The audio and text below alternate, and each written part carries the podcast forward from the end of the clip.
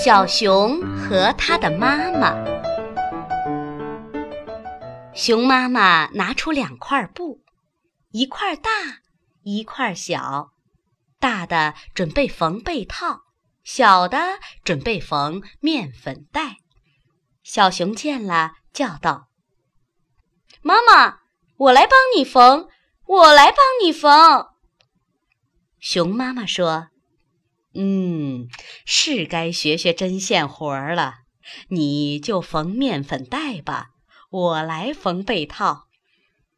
熊妈妈接着问：“你知道面粉袋是什么样子的吗？”“知道，知道，长长圆圆的。”小熊说。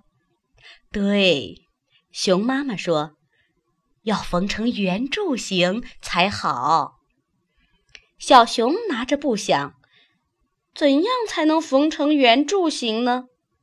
他看见门廊里有根圆圆的柱子，灵机一动，办法就有了。小熊奔到柱子跟前，把布围在柱子上，然后一针一线地缝起来。缝好后，左瞧瞧，右瞧瞧，见布袋子圆滚滚的，很高兴。